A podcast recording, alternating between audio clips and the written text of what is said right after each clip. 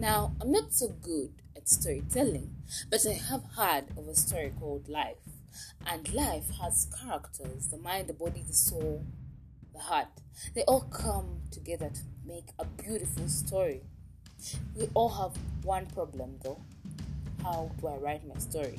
How does it all end? The anxiety, it all creepers in, you know, makes you so anxious to know what's ahead. But let me tell you, what he thought could change your story, change your life, could be right now, right here in your presence. Just open your ears and listen.